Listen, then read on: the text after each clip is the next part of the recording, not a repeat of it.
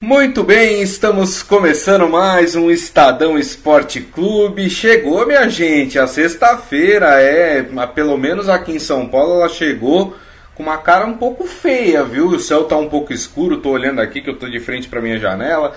É, tá meio escuro, né? O pessoal tá dizendo que, que é, é, é reflexo das queimadas do Pantanal, né?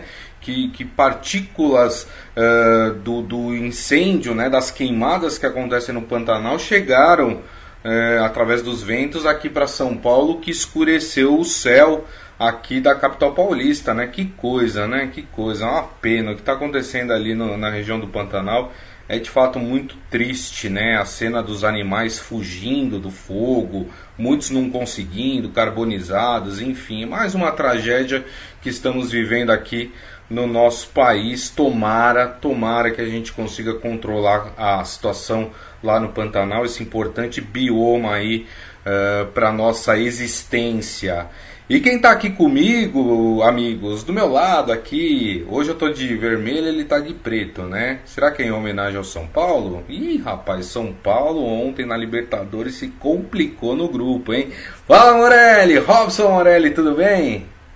Boa tarde, Grisa. Boa tarde, amigos. Boa tarde a todos. Não só o São Paulo, o Flamengo Ixi. também. E leva as mesmas cores, né? Vermelho Rapaz. e preto. O Flamengo tomou uma surra de cinco. Inadmissível um clube como o Flamengo, com o elenco que tem, apanhar dessa forma. É, e, e atual campeão da Libertadores, né? Importante sempre frisar isso jogou contra o Independente Del Valle, do Miguel Ángel Ramírez, que vamos lembrar que quando o Jorge Jesus saiu, ele era uma das tentativas do Flamengo, mas aí o atual presidente, as pessoas que eu apoio falavam, não, o rapaz não tem lá muita experiência, talvez não sirva para o Flamengo. E aí vai jogar contra ele e toma de 5. Rapaz, que vexame. E o gremista se sentiu um pouco vingado, né? Porque vamos lembrar aí que na, na semifinal do ano passado da Libertadores, o Flamengo meteu 5 também no Grêmio, né? Claro que a comparação não vale, né? Mas assim, o Grêmio, você viu pro gremista dar uma tiradinha de sarro em cima do flamenguista. A gente vai falar também de Campeonato Brasileiro, rodada do Campeonato Brasileiro, e a gente vai começar falando de convocação da seleção brasileira. É isso. Se vocês esqueceram que a gente ainda tinha seleção brasileira, nós temos e vamos disputar as eliminatórias da Copa, né? É, a FIFA já, junto com a Comembol, já havia confirmado que as eliminatórias voltariam no mês de outubro. Por isso, o técnico Tite hoje pela manhã, é, na verdade, eles publicaram né, a, a, a, convocação. Vai ter uma coletiva no período da tarde, né, para falar sobre coletiva virtual, para falar sobre essa convocação. Então, vamos lá. É, essa convocação é, será para os dois jogos uh, que o Brasil vai fazer agora em outubro. Então, o Brasil joga dia 9 de outubro na Arena Neoquímica, o campo, o estádio do Corinthians, contra a Bolívia. E no dia 13 de outubro, o Brasil viaja para Lima, no Peru, onde vai enfrentar o selecionado peruano. Então, antes de passar para o Morelli, deixa eu passar aqui para vocês a convocação da seleção brasileira. Goleiros: Alisson do Liverpool, Santos do Atlético Paranaense e Everton do Palmeiras. Laterais: Danilo da Juventus, Gabriel Menino do Palmeiras, essa é a grande novidade da lista aí de convocados do técnico Tite. Alex Teles do Porto e Renan Lodi do Atlético de Madrid. Zagueiros: Thiago Silva do Chelsea, Marquinhos do Paris Saint-Germain, é, é, Felipe do Atlético de Madrid. E Rodrigo Caio do Flamengo.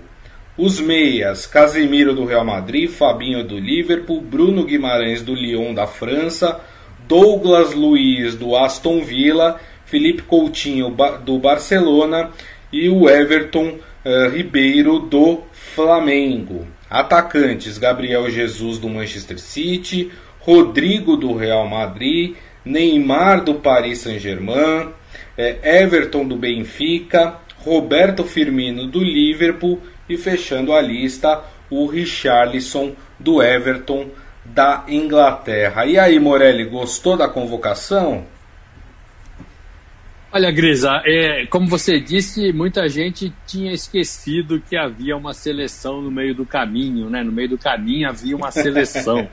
é, a, o, a, seleção brasileira jogou pela última vez no dia 19 de novembro do ano passado, um amistoso contra a Coreia do Sul 3 a 0 que muita gente não deu muita bola. É. O sentimento que a gente tem hoje sobre a seleção brasileira não é muito positivo, né? Não. É um sentimento de, de é, é, indiferença, é um sentimento de falta de esperança, é um sentimento de incredulidade porque o futebol não aparece.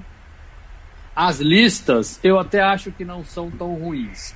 Nesta, por exemplo, do Tite, tem que dar um enorme desconto, todo mundo parado, todo mundo retornando na uhum. Europa. Uhum pandemia, é, alguns jogadores machucados, aqui no Brasil também o futebol está ruim, né? Fraco. É, mas mesmo assim ele conseguiu chamar alguns. Acho que ele chamou muitos nomes ali para agradar muita gente também. Uhum. Agora, tem uma, tem uma coisa errada nessa lista, né? O, o, Gabriel Menino não é lateral, ele é meio campista. Exato. E o Tite coloca o Gabriel Menino, que é do Palmeiras, na lateral direita. Também não Começa, entendi essa convocando errado, né? É, é, talvez um nome legal, mas na posição errada. Eu não entendo isso na seleção brasileira. Como eles também convocam, quando convocam o Daniel Alves, ainda na lateral. É, o Daniel Alves faz um ano que não é, ou mais, que não é mais lateral. Então é. isso eu acho que atrapalha. Embora no caso do Daniel, ele tenha sido muito tempo na seleção brasileira.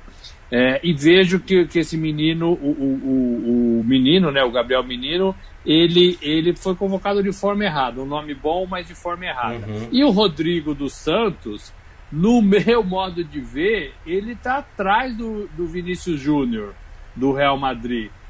Acho que o Vinícius Júnior está mais preparado do que o Rodrigo. É. É, até joga mais não entendi o propósito do, do Rodrigo nessa lista. É, não sei. Agora, é uma primeira convocação depois de um período enorme sem aparecer, sem dar as caras. Agora vai ter 15 e 30 a reunião, né, a entrevista para o Tite responder algumas perguntas online, para ele explicar algumas convocações. É, e aí no ataque, que é, que é né, o que a gente gosta de ver mais por causa dos gols, é. é a lista que a gente já sabia, né? Não tem muita, muita diferença. É, Everton Ribeiro está jogando muito no Flamengo, embora o Flamengo tenha perdido feio na Libertadores. É. Coutinho, Coutinho é uma aposta que ele não abre mão, porque talvez seja o reserva imediato do Neymar. É, existe a possibilidade de jogarem juntos, mas se não tiver o Neymar, tem o Coutinho. É. É, é, e, e o, Everton, o Everton o Cebolinha que está no Benfica já vinha figurando, né? Exato. Na seleção, na seleção brasileira. E aí, Gabriel Jesus, Richardson, Firmino, esses caras são os camisas novas e a gente não tem outro, tem que ser esses caras mesmo, né? Talvez o Gabigol tivesse um apelo maior aqui. Exato. Talvez o Gabigol pudesse participar dessa lista. É, né? É uma, é uma dúvida que fica. Eu acho que ele tá, ele tem condições de participar dessa lista, sobretudo nesse momento da seleção brasileira, do campeonato brasileiro e europeu. É, eu talvez optasse por ele é, nesta lista. É. É como o Morelli destacou bem, né? Como a gente atravessou aí um momento de paralisação por causa da pandemia, dá para perceber que o Tite ele optou pelos nomes que ele já vinha chamando, os nomes que ele já conhece, né? Não inovou muito aí na lista da, da seleção, a não ser a, a chamar o Gabriel Menino, que concordo plenamente com o Morelli. É, o Gabriel Menino é um bom jogador, sim, eu acho que merece estar na seleção, mas foi convocado de maneira errada, né? Ele não é lateral. E assim, não é por falta de lateral. O Brasil tem bons laterais aí que poderiam ser convocados pelo Tite. Mas enfim, né, vamos acompanhar aí, só lembrando então, o Brasil joga no dia 9 de outubro na Neoquímica Arena contra a Bolívia e depois no dia 13 viaja para Lima, no Peru, onde enfrenta a seleção peruana. Correto, Morelli? Correto, no meu modo de ver, Grisa, amigos, clima zero para a retomada de jogos da seleção brasileira, é. né? É, a gente não tem, não está no nosso foco torcer para a seleção nesse momento. Uhum. A gente ainda está encontrando um caminho para tentar torcer para os nossos respectivos clubes, né? É, e a seleção precisa de muito mais, né? Mas entendo a necessidade de voltar a jogar, entendo a necessidade de começar as eliminatórias visando a Copa do Mundo do Catar. Já está aí, né, Grisa? Nós já estamos entrando quase em 2021, a Copa é em 2022, então entendo a necessidade de disputar as eliminatórias, mas não vejo clima para a gente torcer para a seleção, se empolgar. É, então, né, fica ali uma situação esquisita, mas entendo a retomada. É isso aí, muito bem. Ó, oh, Morelli, o pessoal tá querendo falar de Libertadores, então vamos falar de Libertadores, né? Ó, o Edson Gabriel falando aqui, boa tarde, dupla de craques. Ô oh, rapaz, muito obrigado. Boa tarde, Edson. obrigado. Vocês não acham que o Diniz demorou demais para mexer no time, sabendo que o River não fazia um jogo oficial há seis meses e, portanto, cansou no segundo tempo? Tinha que ter colocado a molecada para fazer uma fumaça, mas tá bom poderia ter sido pior. E o Maurício Gasparini aqui falando do chocolate que o Flamengo tomou é, do Independente Del Vale, né? É, e falando, hoje é sarro em cima deles. É, rapaz, vamos começar falando então do jogo do São Paulo, né? Que foi no Morumbi, jogo contra o River Plate. O jogo foi 2 a 2 mas os quatro gols foram do River Plate, viu, minha gente? É, exatamente. o River deu essa colher de chá para o São Paulo, marcou dois gols. Agora, Morelli, a gente falava ontem. São Paulo enfrentar um time que, não, como disse aqui, lembrou bem o nosso querido Edson, não jogava há seis meses, Morelli. Não dá para o São Paulo é, bobear desse jeito. E o pior, né? Com esse empate, o São Paulo se complica dentro do seu grupo, né, Morelli? Já não está na primeira nem na segunda colocação. É um resultado ruim porque também é dentro de casa. A, a tendência é que o futebol melhore com o passar do tempo e as dificuldades aumentam, né, porque melhora lá também. É, e eu concordo com o nosso amigo, foi o Edson que disse que o, o Diniz demorou mesmo, demorou para mexer, colocou a molecada talvez tarde. Era para era mim era um jogo de abafa. Para mim tinha que partir para cima do River desde o começo até o final, explorar tudo, massacrar, colocar o River lá atrás porque todo mundo sabe a qualidade do futebol argentino, todo uhum. mundo sabe a manha, né? A esperteza, a malícia do futebol argentino. Sem jogar, sem jogar, primeiro jogo na temporada oficial, uma Libertadores, o River veio aqui e, e conseguiu cozinhar o São Paulo. Exato. Né? Conseguiu, inclusive, estar à frente do marcador. Uhum. Então, assim, é, é, essa manha, o, o, o time argentino vai ter sempre, em qualquer condição. E agora o São Paulo tinha que explorar melhor a, a, a falta de ritmo, a falta de condicionamento físico, é, é, a falta de posicionamento no campo, porque quando você não joga é diferente. Estava é. na sua casa, tinha jogadores para correr, para fazer a fumaça, como o nosso amigo falou. Concordo 100% com ele. Você não pode dar brecha para um rival como o River, não pode. E o São Paulo deu brecha. Né? São Paulo ficou jogando como se fosse é, um jogo qualquer e não era, e não era. É, e aí se deu mal, né? Ah, os gols do, do River contra talvez fosse acontecer mesmo se não tivesse sido contra, né? Porque as jogadas do São Paulo foram bem construídas uhum. e era, eram jogadas de gol mesmo, né? Sim. Os, os zagueiros, os defensores do River só anteciparam o que poderia ter acontecido pelos pés de São Paulinos. Agora, os gols do River foram muito bem tramados também, né? Foram. É, de falhas à defesa, de bolas sendo jogadas para o alto, rebatidas, é, deixa que eu vou e não vou, né? Então, assim, que é o velho problema do São Paulo. Então, essas coisas o Diniz precisa ainda arrumar. Parece que o Diniz, o Diniz grita demais ali na beira do gramado, mas ele não está conseguindo se fazer entender, pelo menos no setor defensivo, em alguns momentos da, da, das partidas. É. E também acho, Grisa, que o ataque podia ter caprichado um pouquinho mais e ter ajudado esse São Paulo. Com certeza, você tem toda a razão. Acho que o, o, a questão do sistema defensivo do São Paulo é um problema desde a chegada do Diniz, que é algo que ele não consegue arrumar no time do São Paulo. O sistema defensivo do São Paulo é uma bagunça. Né? Isso desde a gente vem repetindo isso, vocês estão de prova aí, sempre. Né? E ainda não conseguiu arrumar. E eu concordo quando o Edson Gabriel fala que no segundo tempo é, a gente notou que acabou o gás do time do River Plate, né? O que é normal, era a primeira partida que, que eles estavam fazendo em seis meses, quer dizer, é normal que esse rendimento. Mas aí, para mim, Morelli, tá a falha do São Paulo. Acabou o gás do River, era hora de colocar sangue novo no time e ir para cima e martelar e não deixar o River sair do seu campo de defesa mas parece que o River, o River foi até um pouco melhor do que o São Paulo, mesmo com, com o gás lá no finalzinho. É, o River tem qualidade, é inegável que os jogadores têm qualidade. O Galhardo no comando ali, ele chega ali do lado do cara, não grita, explica direitinho o que, que ele quer, né? Diferentemente de muitos treinadores aqui do Brasil. Gosto desse Galhardo. Agora, ele colocou o Toró, ele colocou o, o Paulinho Boia, ele colocou o Brenner é, assim, garotos, mas eles poderiam ter feito também um pouco mais. Claro. Eu acho que faltou apetite, sabe? Aquela vontade de, não, temos que matar o River e temos que somar pontos e é a nossa hora, a nossa casa, o nosso momento. Eu acho que faltou um pouco isso. Né? Eu sei que ali no campo é difícil, o jogador brasileiro também cansa, mas eu tenho assim algumas boas, boas é, é, é sensações. Por exemplo, o, o, o Reinaldo jogou melhor para mim. Uhum. É, o Reinaldo vinha, vinha jogando muito mal no São Paulo. É.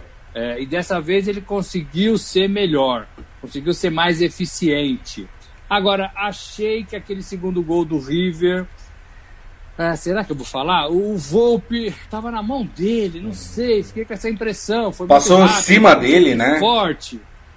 Foi, foi um, fute, um, um, chute forte, mas achei que ele estava na jogada e achei que ele caiu para trás, sabe? É, assim, uma coisa. É coisa de goleiro malabarista, sabe? Sim. É, eu tive a sensação que dava para defender. É só uma sensação, gente. Eu não sou goleiro é, e sei que é muito difícil ser goleiro. Mas tive essa sensação que dava para ele defender, porque foi em cima dele, como você disse. É, exatamente. Agora me surpreende muito a volta dos times argentinos, viu?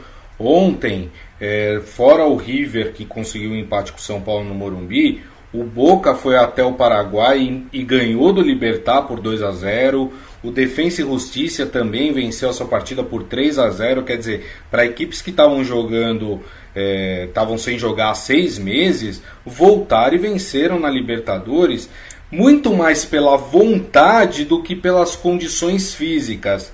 E aí acho que entra isso que o Morelli falou muito bem. Quer dizer, às vezes a gente percebe que os times argentinos, por exemplo, eles têm muito mais vontade, muito mais gana de vencer as partidas do que os times brasileiros, né, Morelli? É, eu penso isso também, viu, Grisa? Eu penso que a vontade tem sido determinante nesse futebol é, é, de brasileiros e argentinos, mas sobretudo a falta de vontade do futebol brasileiro. É, a gente vê isso, a gente está falando disso desde que começamos, retomamos o programa. É, os times fazem um gol e recuam, os times não jogam para frente, os times jogam com o freio de mão puxado, os times às vezes não têm malícia. Né? E essa disposição de ganhar sempre, você vê muito mais nesse futebol argentino. É. Né? É, então, assim, eu acho que falta isso mesmo. Eu acho que falta isso mesmo.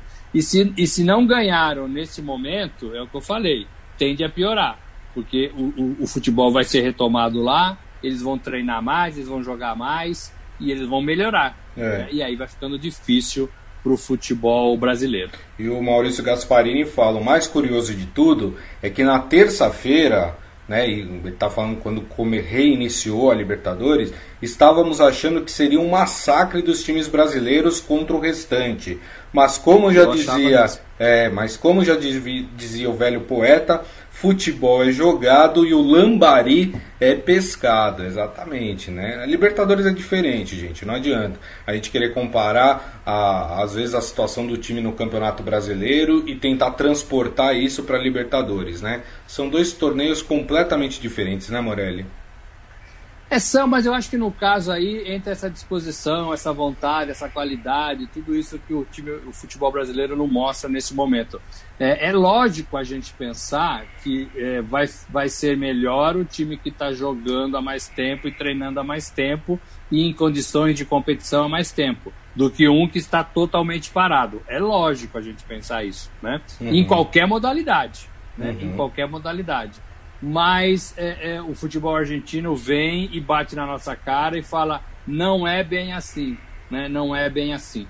É, e foi o que a gente viu, né? Os três times foram bem. O, o River empatou e os outros dois ganharam, que você falou, né? Isso, exatamente. É, por que, que eu falei que a situação do São Paulo pode ter se complicado dentro do grupo? Além daquilo que o Morelli já passou para vocês, que o São Paulo é o terceiro do grupo com quatro pontos, né? Mesmo número de pontos do River, mas no critério de desempate o River está na frente e a LDU tem seis, então é a líder deste grupo. O São Paulo pega na próxima rodada a, o líder do grupo, a LDU, em Quito, Tá? Então, olha só que jogo difícil para o São Paulo. E altitude. Na... Né? Altitude, exatamente. E na sequência, o São Paulo vai pegar o mesmo River Plate na Argentina. Então, olha só que complicada a situação do São Paulo, né? Por isso que a gente falava ontem que era super importante o São Paulo vencer o jogo no Morumbi contra o River Plate. Enfim, agora a gente tem que acompanhar. São Paulo vai precisar jogar o que talvez não tenha mostrado até agora uh, o futebol que, que a gente espera que esse time apresente, né, Morelli? Jogar um pouquinho de forma mais inteligente, com defesa um pouco mais sólida, é, usando talvez esses moleques que estejam e possam fazer a diferença. São Paulo, assim, não é que perdeu tudo, voltou a estaca zero, não é nada disso é. Mas em alguns momentos decisivos, o São Paulo precisa jogar melhor, com mais consciência, com mais razão, com mais futebol. Ontem, para mim, era um momento desse. Era é. um momento importante. Né? Não adianta jogar. Aqui o final de semana vai ficar de folga, né?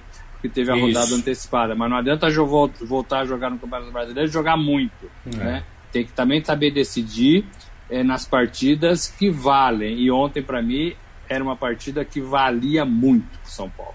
É isso. E o Adi Armando falando que o São Paulo parecia que estava jogando o Campeonato Paulista com uma vontade. É, rapaz, pois é. a gente já falou disso. Rapidamente falar do, de, um, de um resultado surpreendente, uma hecatombe na Libertadores, se a gente pode tratar dessa forma, que foi a derrota do Flamengo para o Independente Del Valle, lá no, no Equador. O Flamengo tomou de 5 a 0. E vendo a partida, Morelli, parecia que cada gol que o Flamengo tomava, o time se desarrumava mais um pouco. E o Domenech ficou perplexo, não conseguiu nem reagir a esse ímpeto do time equatoriano, não foi, Morelli? É, no, o, o, Flamengo não viu a cor da bola, o Flamengo não fez nada. E time que toma de cinco, não fosse talvez o treinador estrangeiro, não fosse uma situação mais é, é, consolidada do Flamengo, campeão brasileiro e campeão da Libertadores, era coisa para demissão. Uhum. Né? Ninguém toma de cinco e fica impune. Né? Então, assim, o que deu, o que deu para a gente ter de, de noção é que esse Flamengo não é mais o Flamengo de 2019. Então, eu acho que essa goleada, essa surra, ela põe ponto à era que ficou para trás, a era vencedora a era das conquistas e a era do Jorge Jesus.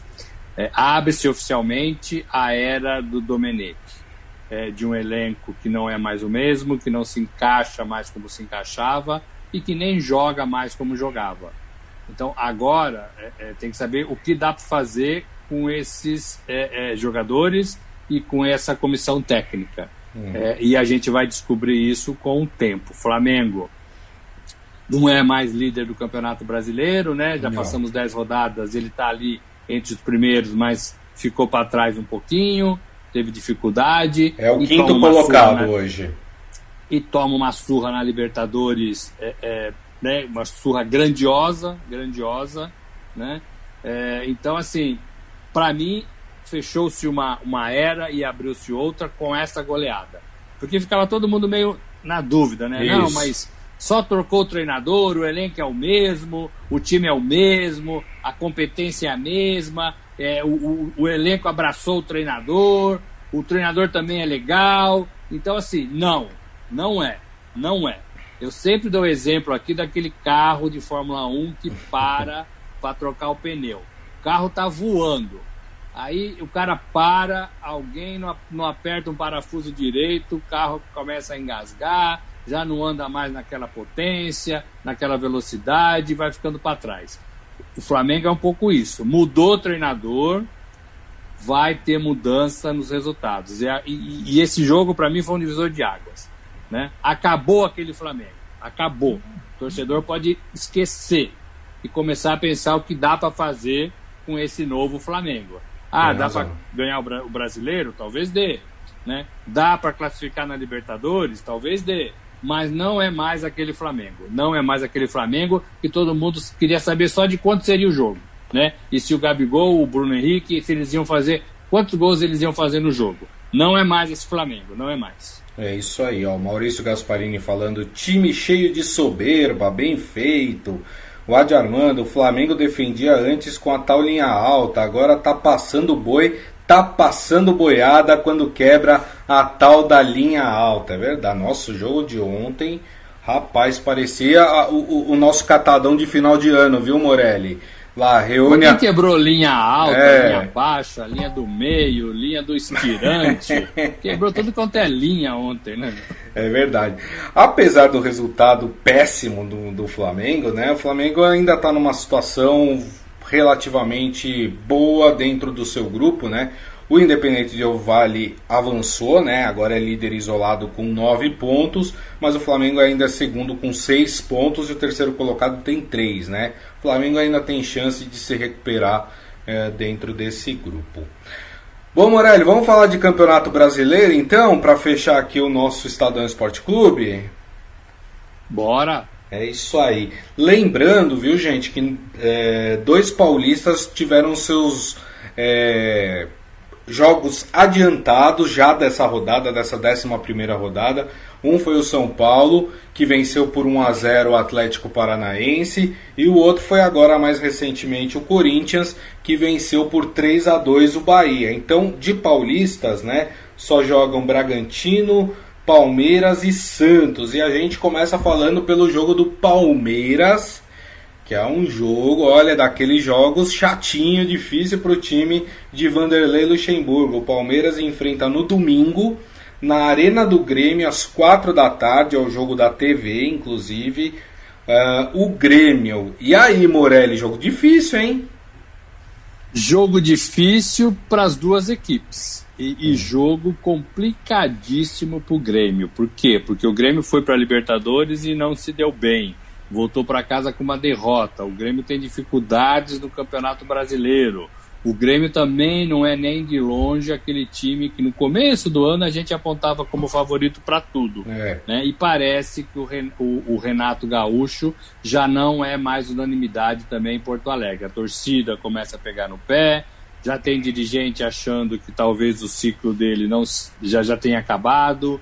É, então, então é, é, muito complicada a situação do Renato também no futebol do Grêmio. É, é claro que o que passou existe um agradecimento enorme, mas o Grêmio quer resultados. Né? Claro. Se o Grêmio não ganhar do Palmeiras em casa, a situação vai ficar mais complicada. O Grêmio perdeu na Libertadores, já tem um clima ruim. O Grêmio não consegue jogar como jogava. E o Renato sempre fala nas, nas entrevistas o seguinte: olha, vamos virar a chave. Uma hora acontece. A gente está preparado. Vocês cobram demais. Vocês acham que não sei o quê, né? E, e na verdade não está acontecendo, né? Uhum, é, ganha uhum. uma, perde duas, tropeça, né? A torcida já está no pé. Então é importante demais essa partida para o Grêmio em casa contra o Palmeiras. De outro lado, é, do outro lado, o Palmeiras vem fazendo seus resultados, né? Não perdeu ainda no Brasileiro. Isso. Tem jogado, o, o, o, assim, não tem também sobrado em campo, mas tem sido eficiente, né? Como foi na Libertadores, como tem sido no Campeonato Brasileiro. Tá ali também lá em cima perseguindo os primeiros colocados. É, tem um elenco, tem um elenco de novos e, e, e jogadores mais experientes, né? É, e hoje eu ouvi uma frase do, do, do Figueroa. A gente fez uma entrevista com o Figueroa, o Grisa.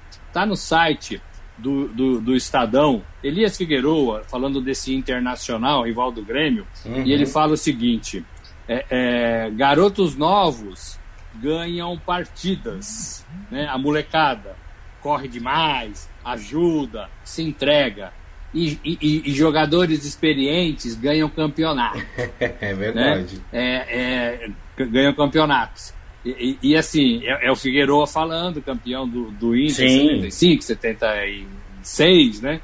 É, então, assim, é, o Palmeiras tem isso, isso, né? O Palmeiras tem jogadores experientes e tem jogadores novos. Um deles foi convocado para a seleção. A gente acabou de falar do, do Gabriel Menino, né? Uhum. É, então, assim, o Palmeiras tem essa mescla que o Figueroa falou.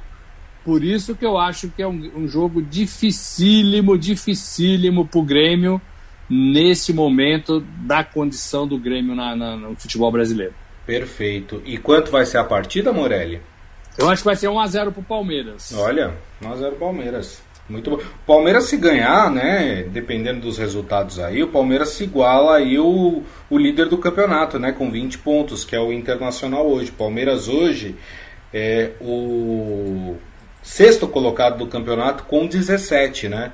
É, ganhando e o Inter perdendo, o Palmeiras empata com o líder do campeonato. Eu acho que vai ser um a um. Acho que vai ser um empatezinho esse jogo entre Grêmio e Palmeiras. Mas tá aí. Eu tô vendo aqui com quem joga o Internacional. Deixa eu o Internacional joga com Fortaleza, fora Lá no casa. Castelão, né? É, é jogo, jogo difícil. É, é, o time do Rogério Senna. É, jogo bem é, difícil. Fortaleza não tá lá essas coisas, mas tá na décima colocação, né? É. Tá na décima colocação com 12 pontos. Exato. Não é tão ruim assim, né? Não é tão ruim assim. É isso aí. E aí vamos falar também do Santos, né? Que joga no domingo, esse jogo às 6h15 da tarde, contra o Botafogo, lá no Engenhão. E aí, hein, Morelli? E o Santos, hein? O Santos que vacilou aí na Libertadores no meio de semana. Vacilou, perdeu a chance de somar três pontos. É, o, o, Santos faz uma campanha legal no brasileiro. O Santos é sétimo com 15 pontos ali na cola de Palmeiras, Flamengo e Vasco, né? Isso. tem, todos têm 17. Precisa ganhar de um Botafogo que está lá embaixo. Está na zona de rebaixamento. O Botafogo disputa também a Copa do Brasil, ganhou do Vasco ontem por 1 a 0 Tem hora que funciona, tem hora que emperra é. né? esse Botafogo. É, na Copa do Brasil, tá, tá melhor, né? Ganhou do Vasco. É, mas no Campeonato Brasileiro não tá jogando bem, não. Agora, talvez a turma do Botafogo, Paulo Tuori, talvez tenha, tenha olhos para a Copa do Brasil e não para o brasileiro nesse momento. Isso pode ser bom para o Santos, né? Porque já ganhou a primeira partida classificatória, vai ter jogo, jogo semana que vem, né? Então pode pensar, pode pensar é, em apostar na Copa do Brasil. E aí o Botafogo vai fazendo o que pode no Campeonato Brasileiro. E o Santos pode tirar proveito disso, né? Claro. O Santos já é melhor, no meu modo de ver. O Santos já é melhor, já é mais forte. Então, assim, com essa condição do Botafogo, pode se dar ainda melhor, né? Verdade. E essa partida vai ser quanto, hein, Morelli? Olha, eu acho que o Santos ganha de 2 a 0 2 a 0 2 a 0 pro Santos. É, hoje eu tô para empate, viu? Acho que vai ser 1 a 1 também esse uhum. jogo aí entre Santos e Botafogo. Deixa eu passar aqui o restante da rodada também. É, nós teremos no sábado, amanhã, portanto, às 7 da noite, em Bragança Paulista, Bragantino e Ceará. Teremos ainda no sábado, no Castelão, a partida que o Morelli citou, Fortaleza e Internacional. Ainda no sábado, às 9 da noite, em Goiás, Atlético Goianiense e Atlético Mineiro. Eh, no domingo, 4 da tarde, no Couto Pereira, Vasco, na verdade Curitiba e Vasco, né? Jogo mando do Curitiba. Domingo, 8 e meia da noite, Esporte e Fluminense na Ilha do Retiro. E aí tem um jogo que eu não entendi nada porque que vai acontecer na terça-feira. Terça-feira, dia 13, Flamengo e Goiás, esse jogo no Maracanã. Tem alguma explicação para esse jogo ser na terça, Morelli? É porque o Flamengo jogou, né? Jogou agora na, na, na Libertadores e o Flamengo deve ficar para lá para jogar também outra, outra partida por ah, lá. Ah, entendi, entendi. É, Muito bem. é, é, e aí e aí e aí não tem como o tempo, né? Sei. Vai ficar só pro dia 13 essa partida contra o Goiás. É, só pro dia 13. Isso eu... É verdade, É. pro dia 13, né? Dia 13 do 9, né? Não, 13 do, Do- do 10. 10. É, Desculpa, isso. nossa senhora, né?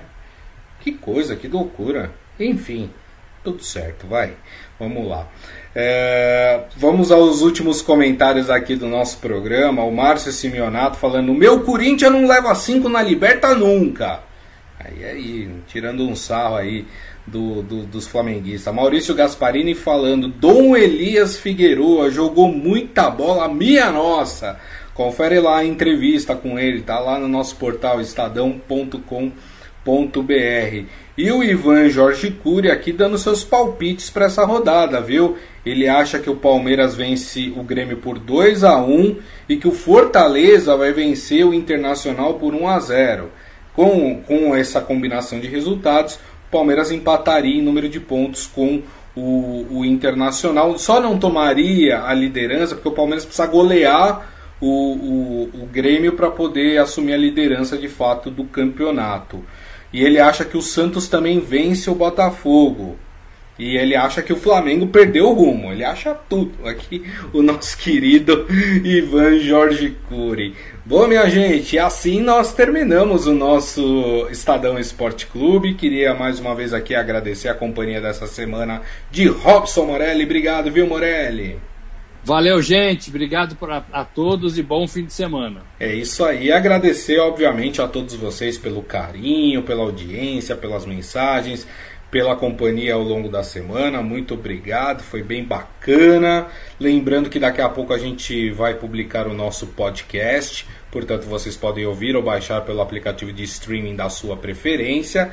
E na segunda-feira, uma da tarde, estaremos de volta aqui com o Estadão Esporte Clube na nossa live no Facebook, facebook.com barra Estadão Esporte. Desejo a todos vocês um ótimo final de semana, se cuidem e nos vemos na segunda-feira.